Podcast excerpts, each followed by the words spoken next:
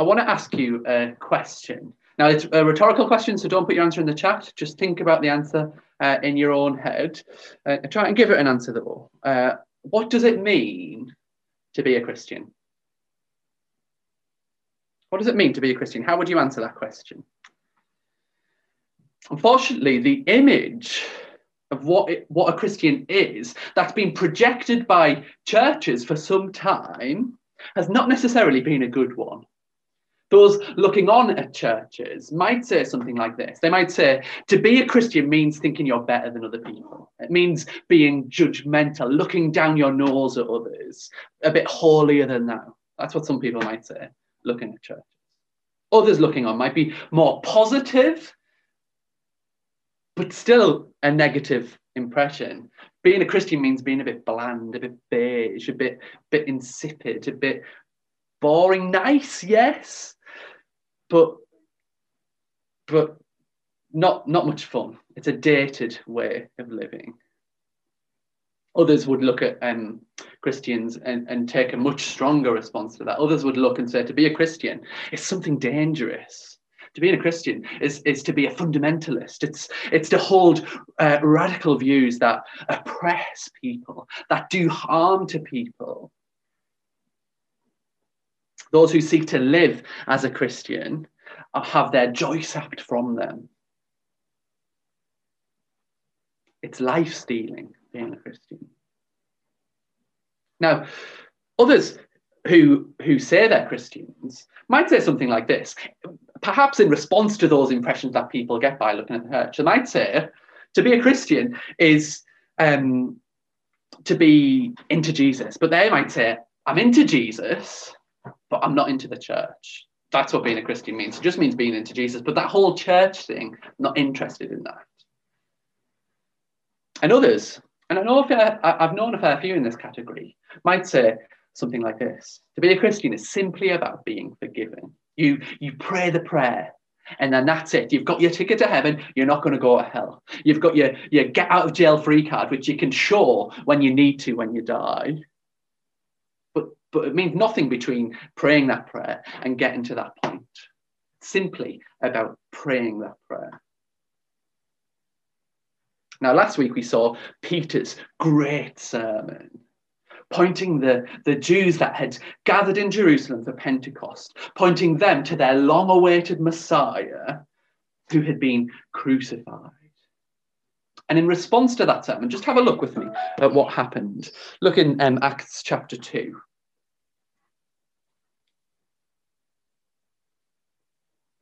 And from verse 37. So Peter preach this sermon, just turn with me to Acts chapter 2 from verse 37, and I'll read that in a sec. Just give you a minute to find it.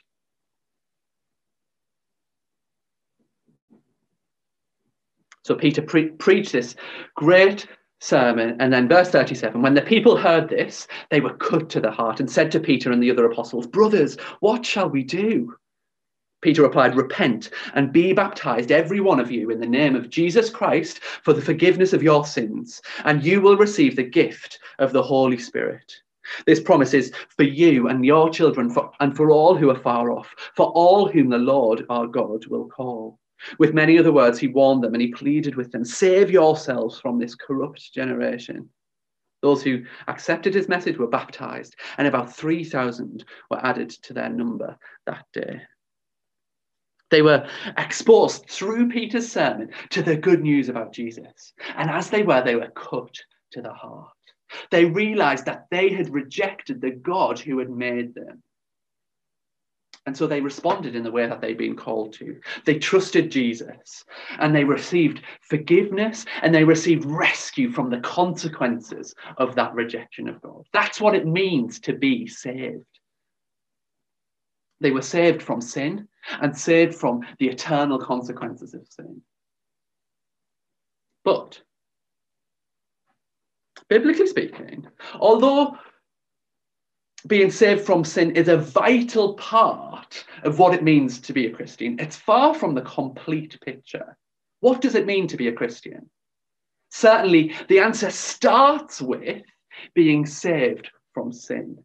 And if you haven't started there yet, if you're sitting and listening in this evening and you haven't started there, let me tell you that there is nothing easier than coming to Jesus for forgiveness, laying down your burdens and your guilt and your, your mistakes and those dark places in your heart that you know are there. Admitting that you've rejected God and receiving his full and free and liberating gift of forgiveness. That's so easy to do. You can do it right now, where you're sitting by just bringing it to God. And He'll take that and He promises He'll forgive you. But that's just the beginning. We're saved from sin, but we're saved for what? Because being a Christian isn't just about what we're saved from, it's what we're saved for. And we saw part of the answer to this question last week. We're saved for being filled with the Holy Spirit. But this week, we're just going to add a little bit more flesh to that answer. I sometimes um, imagine it a bit like this. Just use your imagination for a second. I know it's late, but try your best. Um, when you're deciding whether or not to become a Christian, it's like facing a door around you and within you is the person and the life that you've been leading ever since you were born. And being um, saved from your sin, justification, got Jesus taking your sin and giving you his perfect record, that's a one time event. It's stepping through that door. That's what happens when you become a Christian. Your sin is gone. You're given Jesus' perfect record. But you step through that door and you emerge into a whole new world, a whole new life. Being a Christian isn't solely about that first step through the door. However wonderful and generous of God, and, and however necessary and totally mind blowing that moment is, when we step through that door, put our trust in Jesus for the first time, we are saved from sin. But what we've stepped into on the other side of that door is something bigger and more radical and more all encompassing than we could ever imagine. We're saved from sin, but we're saved for what? What's through the door?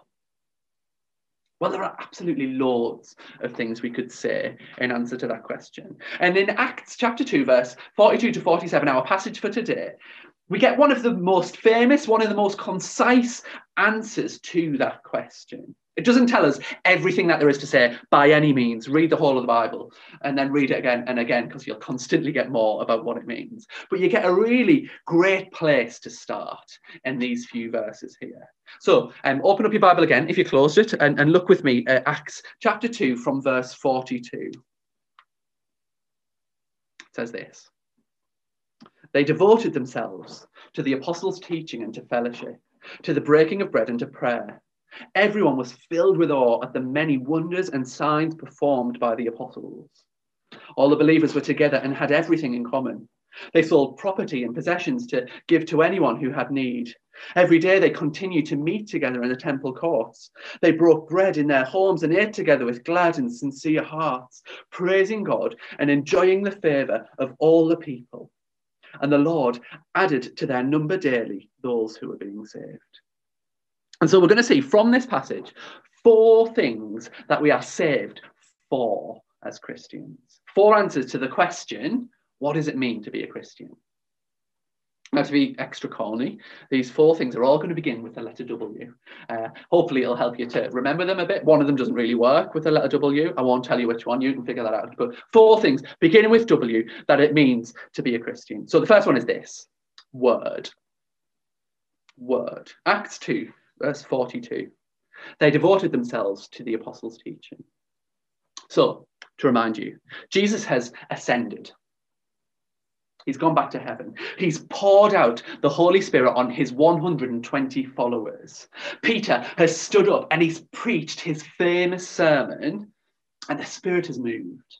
From that 120, the church in Jerusalem has exploded.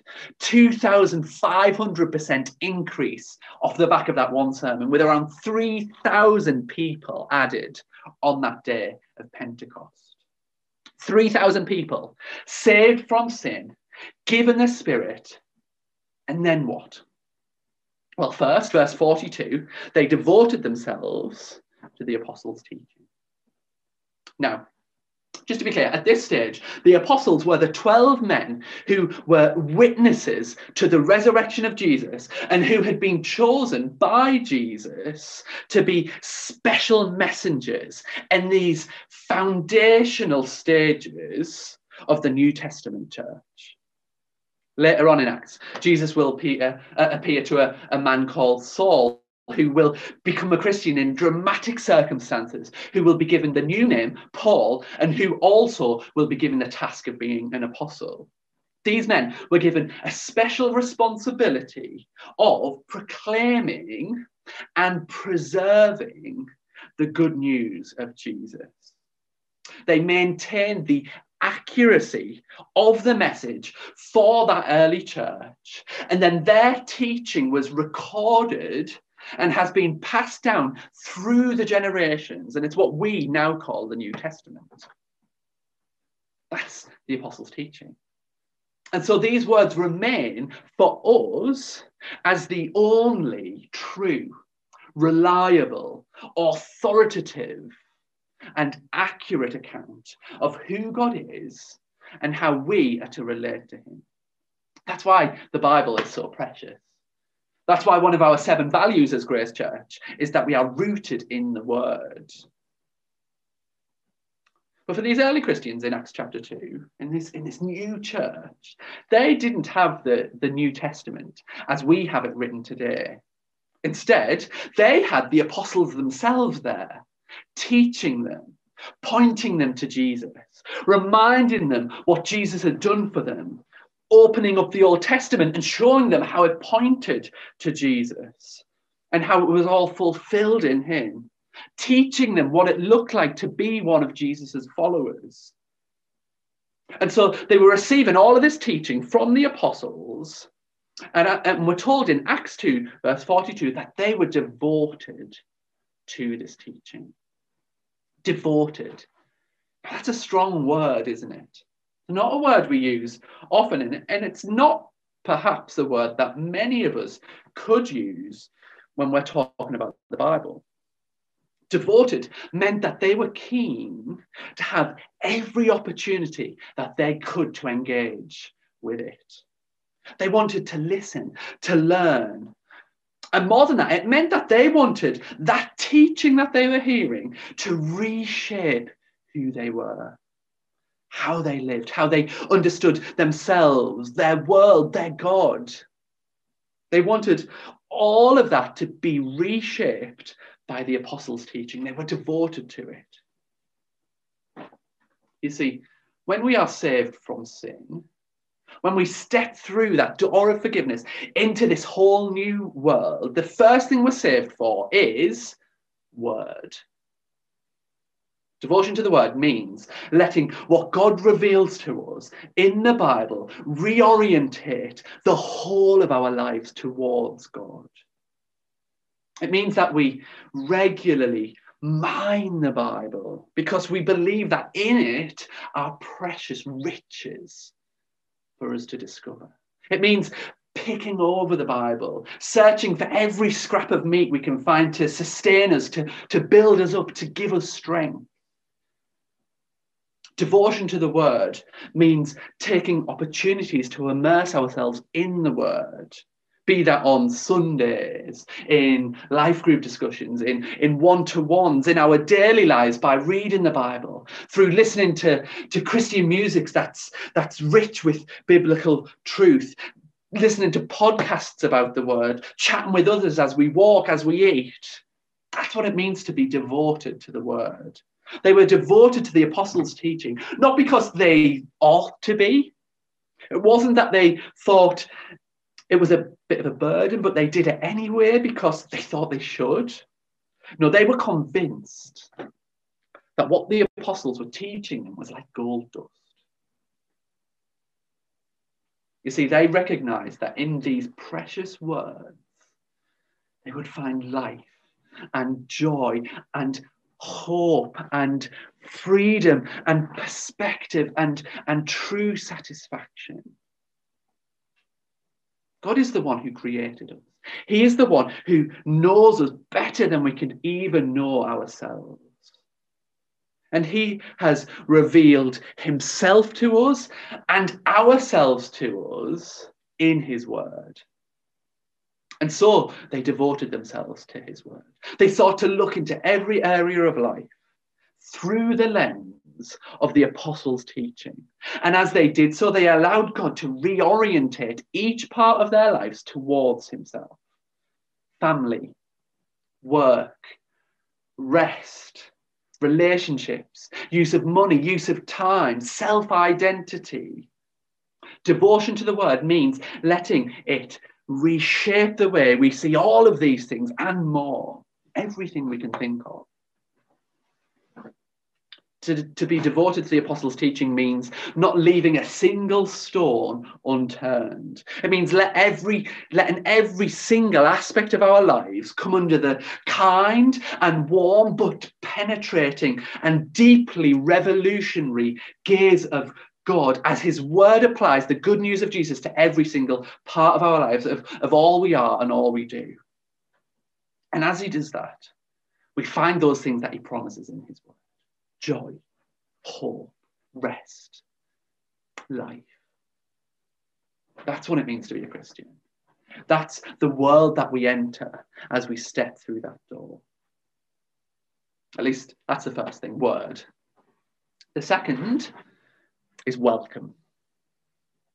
And so we're told in verse 42 that they were committed to the apostles' teaching and to the fellowship. That word fellowship simply means a common life, a shared life. They were committed to this kind of shared life together. Now, this is the point that really flies in the face of that idea of I'm into Jesus, but I'm not into the church. I do get that idea. The church, historically and, and no doubt currently in, in various ways, has done some really awful things. It's easy to want to distance ourselves from it. For some, that's really personal.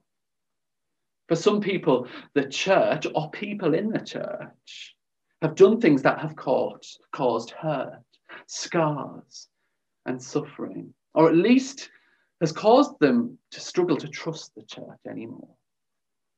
We need to acknowledge these things. We need to apologize where we ourselves are guilty of that. We need to put things in place to prevent these kind of things from happening again.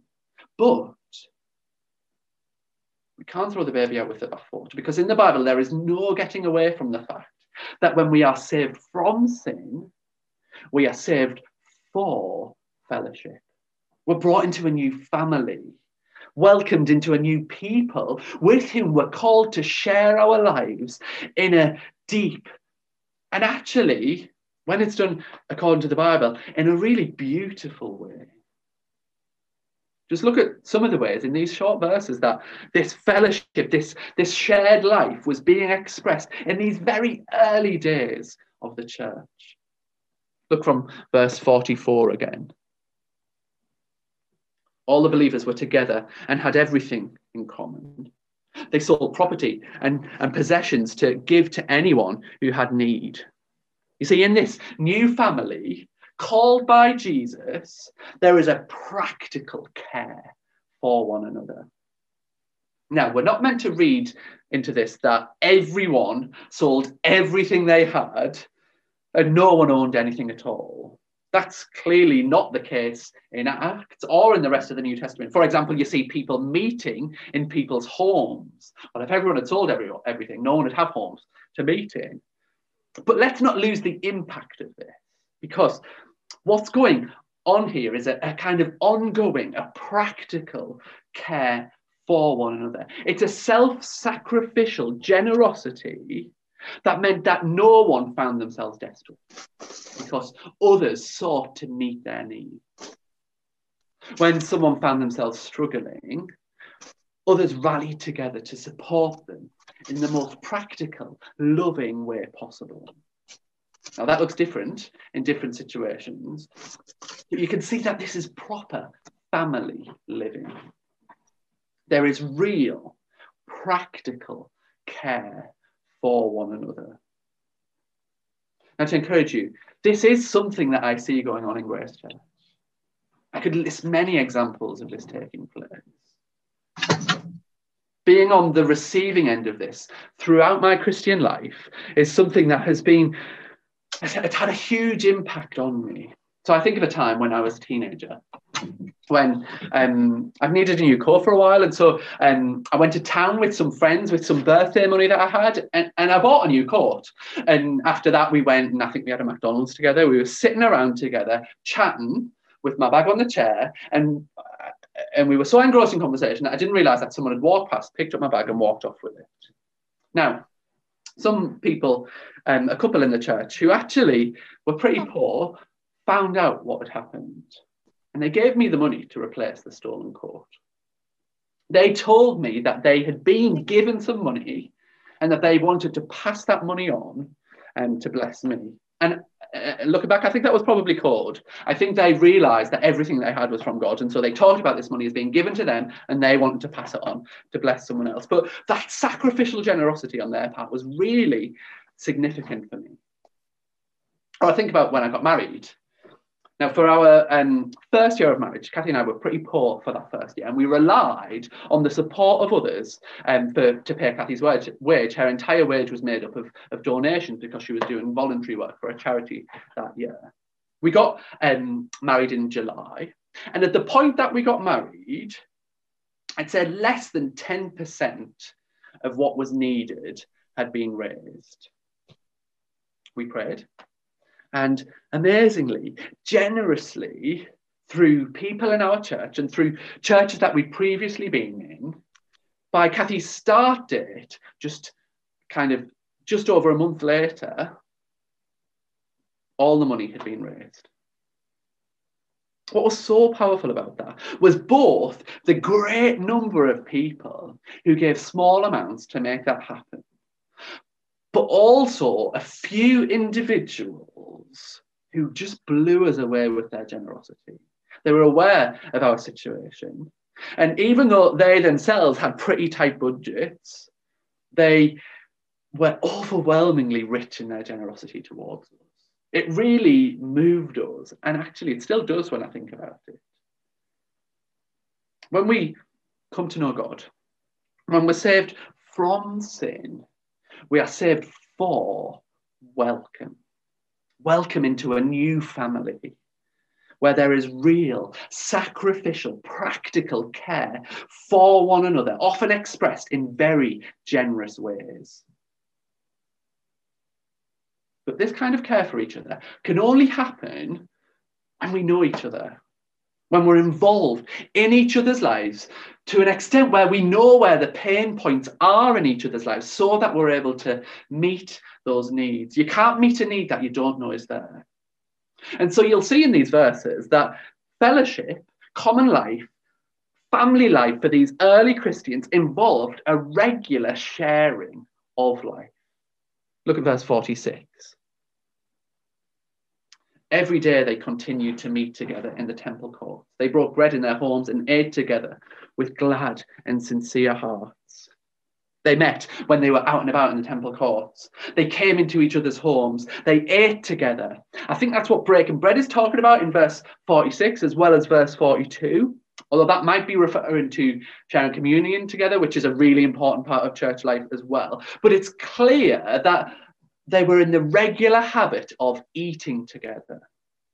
These Christians in the early church were saved from sin and saved for welcome. Welcome into a new family where they lived side by side, providing for each other's needs, practicing hospitality, eating together. They had multiple touch points in the week, daily, it says here, so that they could express the welcome and the family life that they were created and saved for. That is the world that we're invited to when we step through that door of salvation. Here in Grace Church, one of our values is that we want to be intentional about authentic community. Here in Acts 2, we see that being played out. They went out of their way to, to share life, to be real with one another, and so to help each other out when they were in need. This is a, a far cry from that view of Christianity that is um, into Jesus, but not the church. We're saved for a profound community life. As we look at Britain in the 21st century, we see frightening levels of loneliness, of isolation, of desperation. And the gospel offers something here. In Grace Church, our life groups are the context in which we strive to see this welcome take place. We want our life groups to be places where we share life, where we care for one another.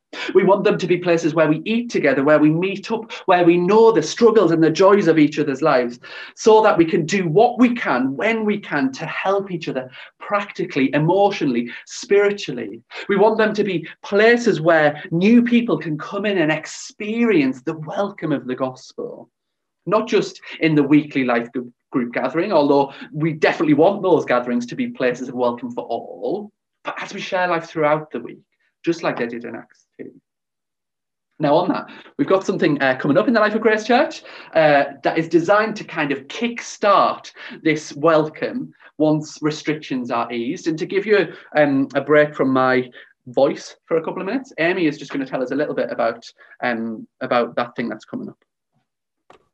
Hi everyone. Um, yeah, so you've probably noticed over the last year we've run a, a lot more events than we normally would. Um, we've done loads and loads of Zoom events, mainly because these have been sort of a brilliant way to sort of invite people to look into Jesus sort of through COVID. It's been a really exciting opportunity for us.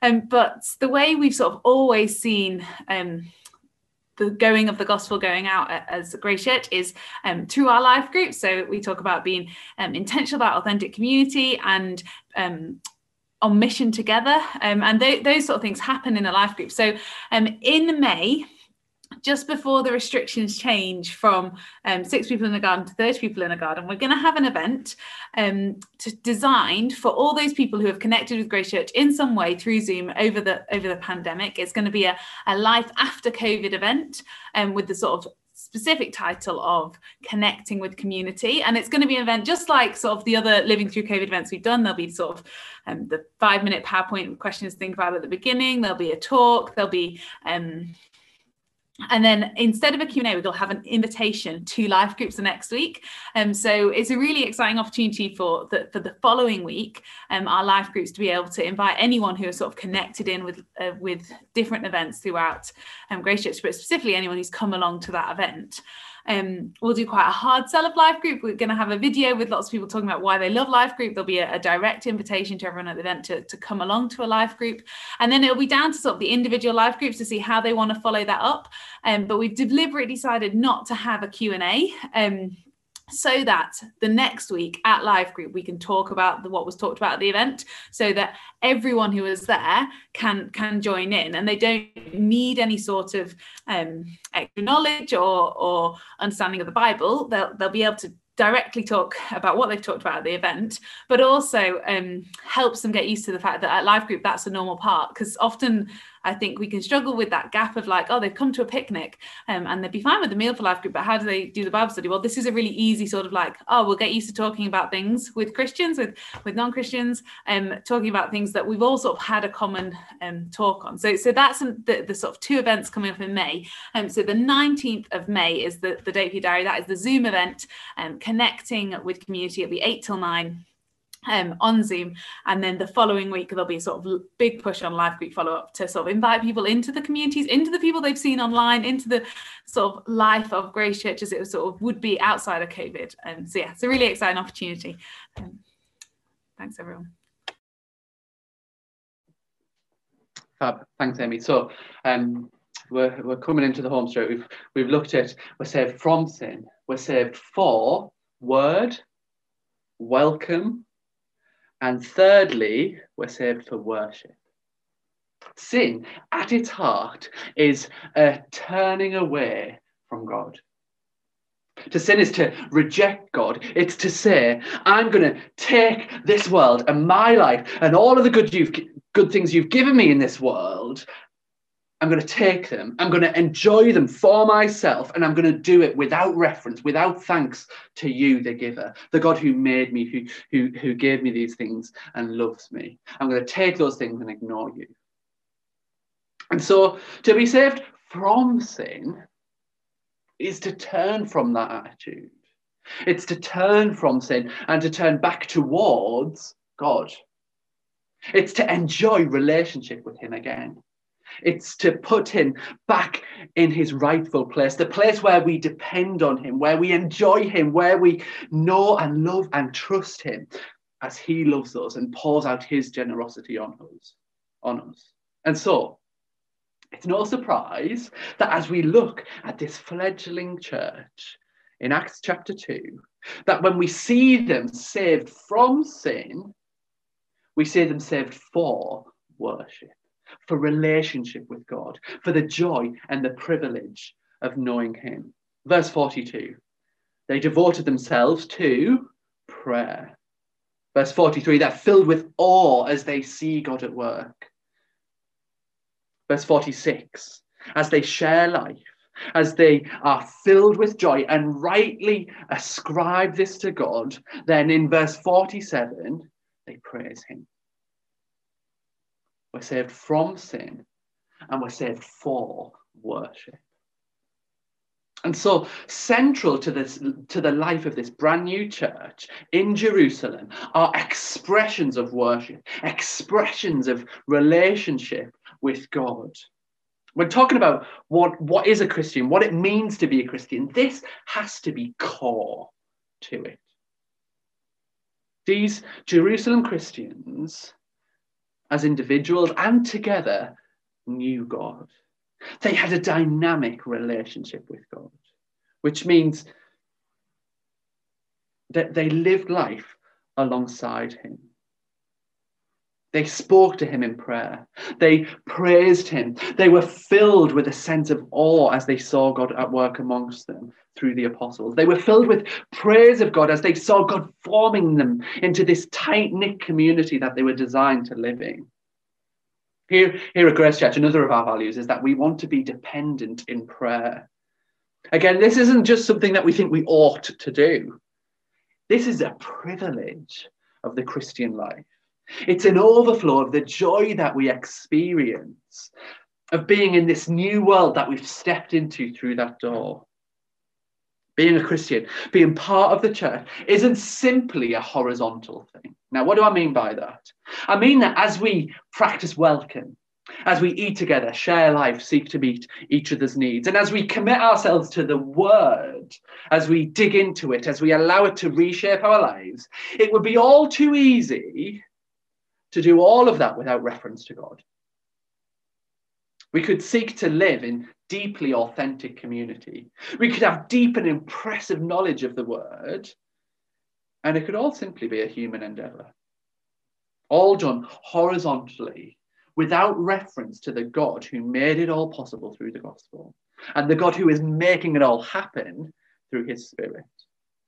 But if sin at its heart is turning away from God, then if we're doing all of these things, however great they are, without reference to God, without relationship with Him, then it's still sin, however good they seem. But to be, be a Christian means to be saved from sin and for worship. Without fostering this relationship with God, without expressing praise and dependence and joy and awe as we go about living this Christian life, then it's not actually a Christian life. It's just life. God needs to be present in it. He needs to be recognized to be present in it. And the Christian life that we get a glimpse of here in Acts 2 is so much better than that horizontal picture that we sometimes experience. As they meet in homes, as they eat together, as they practically, practically care for each other, as they see extraordinary things happen, there is a constant consciousness of the reality that God is the one making this happen. And why are they conscious of it? Because it's a regular part of their life together. And so when they experience something amazing, they don't just talk to each other about how amazing it is, they praise God there and then together. When something difficult comes up, they don't simply kind of work it out and put practical things in place to, to sort it out. They pray about it. When they experience the welcome of this Christian family that God has brought them into, they don't just enjoy it, they express that joy to God. In, in conversations, they give God the credit for the way he's been at work. God is worshipped in this early Christian church. He's worshipped because he's part of their everyday life through talking about him, through praising him, through praying to him, through marveling out loud to one another at who he is, at what he's done, and at what he's doing. What might that mean for you? How might there be cultural shifts in, in how you talk, especially when you're with other Christians? How might you incorporate prayer more when you, you're chatting to others about issues? How might you, when hearing good news, ensure that together you remember that it is God who is to be praised? He is to be thanked. What does it mean to be a Christian? It means word, allowing the Bible to reorientate your view of everything. It means welcome, being part of a new family where life is shared, where genuine, practical, self sacrificial care is experienced. It means worship, a dynamic relationship with God to whom we pray, who is rightly at the center of who we are and what we do, who we give thanks to and praise. And finally, what does it mean to be a Christian? It means witness. Look with me from verse 46.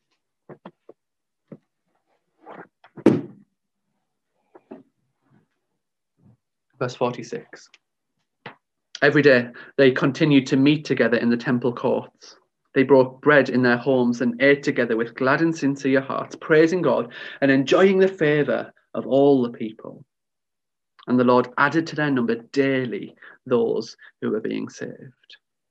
Now, as I was um, preparing this talk, my mind was taken back to an email that I sent when I was about kind of 14 or 15 years old. I tried to find it, but it wasn't there. So I can't tell you exactly when it was. Ever since becoming a Christian, my heart, uh, God has put on my heart uh, a passion or a burden or whatever you want to call it for evangelism, for, for giving people who don't know Jesus the opportunity to hear the good news of him. I remembered as a teen, I'd, um, I'd even planned out kind of exactly what I was going to write in my book on evangelism. Now, that book has never come about, it never will come about. But that just shows the way that my mind worked. And whenever I was at a, any kind of Christian event, be that a church meeting or whatever it was, I would only be half listening for what it meant for me, because the other half of me was thinking about how someone who didn't know Jesus might be hearing this and how they might be receiving it and what kind of might not be working for them. Anyway, this email that I sent, um, it was pages and pages long. And it was to the pastor of my church at the time. I'm sure he loved receiving it. Um, as I'd been kind of pondering the outreach of the church at the time, I'd come up with, eh, in my mind with this incredible strategy, or, or so I thought. I thought about all the different stages that someone might need to go through to become a Christian. And as I looked at the different things that the church was doing, I thought about the places where there were gaps, the places where there might be it might be difficult for someone to move on from one stage of thinking about Christianity to another. And then I came up with this really kind of convoluted, streamlined series of events or meetings or, or whatever it was that would mean that there was a seamless journey for anyone to become a Christian. And this wasn't just kind of one flow chart that everyone went through. Oh no, if there was one for young people, there was one for older people, there was one for all sorts of different types of people, and there was overlapping things. It was very ridiculous. Um, anyway, now there was there's probably some benefit in that kind of thinking. And I still think in some of those ways, but in a far less complex way for Grace Church. But what I've become convinced of since then is something a bit different to that. Here's what we see in Acts chapter 2 it's not rocket science. When the gospel is preached and shared, when the word is transforming people, when welcome is a reality, with real sharing of life, with genuine sacrificial care for one another, when God is worshipped through praising Him when we're together, through praying to Him, through expressing joy. And when those who don't know Jesus are invited in to be part of this, to witness it, to get a, a taste of it, and to hear of what God is doing, then here's what happens verse 47. And the Lord added to their numbers daily those who were being saved. Now, we haven't seen new Christians daily here in Grace Church, but then again, there aren't over 3,000 of us uh, doing this witnessing thing. But hasn't it been wonderful to see God working? For those of you who've been around a while, and for those of you who've just joined us, I hope you'll get to see this too. To see God adding to our number.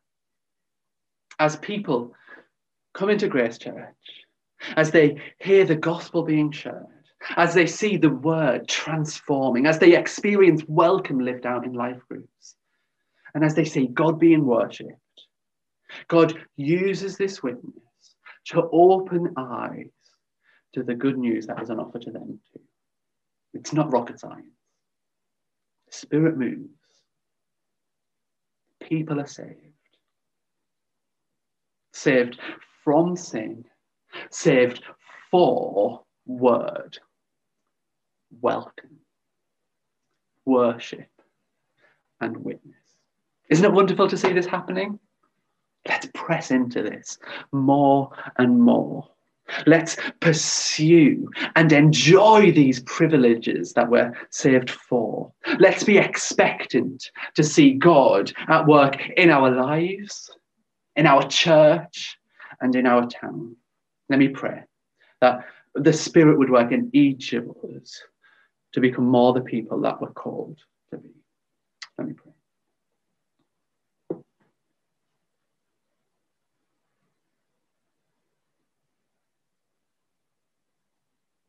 Father, when we look at the church, it just seems so unlikely. Uh, it seems like we would never design it the way it has the way it is. We would never think it would grow. We would never we would never think this kind of very simple strategy would work. But thank you that you do save us. You save us from sin And as you do, you bring us into a, a, a, new world where we can engage with your word and have our lives transformed, reorientated towards you. Thank you that you, you, you save us for welcome. You bring us into a community where we, where we will be cared for and where we can care for others as we share life together. Thank you that you save us from sin to know you, to worship you, to, to express that together and in our own lives. That we're no longer wandering from you, but we're, we're, we're turned towards you. And as, and as we live this life out together, Lord, Thank you for the witness that that is, that your spirit uses this gospel shared in these communities as we worship you and are transformed by your word, that your, your spirit uses that in more and more people to, to bring them into this family. Lord, it's not necessarily how we would design it. And yet you and your wisdom have called us to this. We praise you and we thank you for the ways we've been able to experience this ourselves and we pray, Father, that you would help us to press into this more and more, that we would seek to, to, to live this out and to enjoy living this out, and that it would all be for your glory.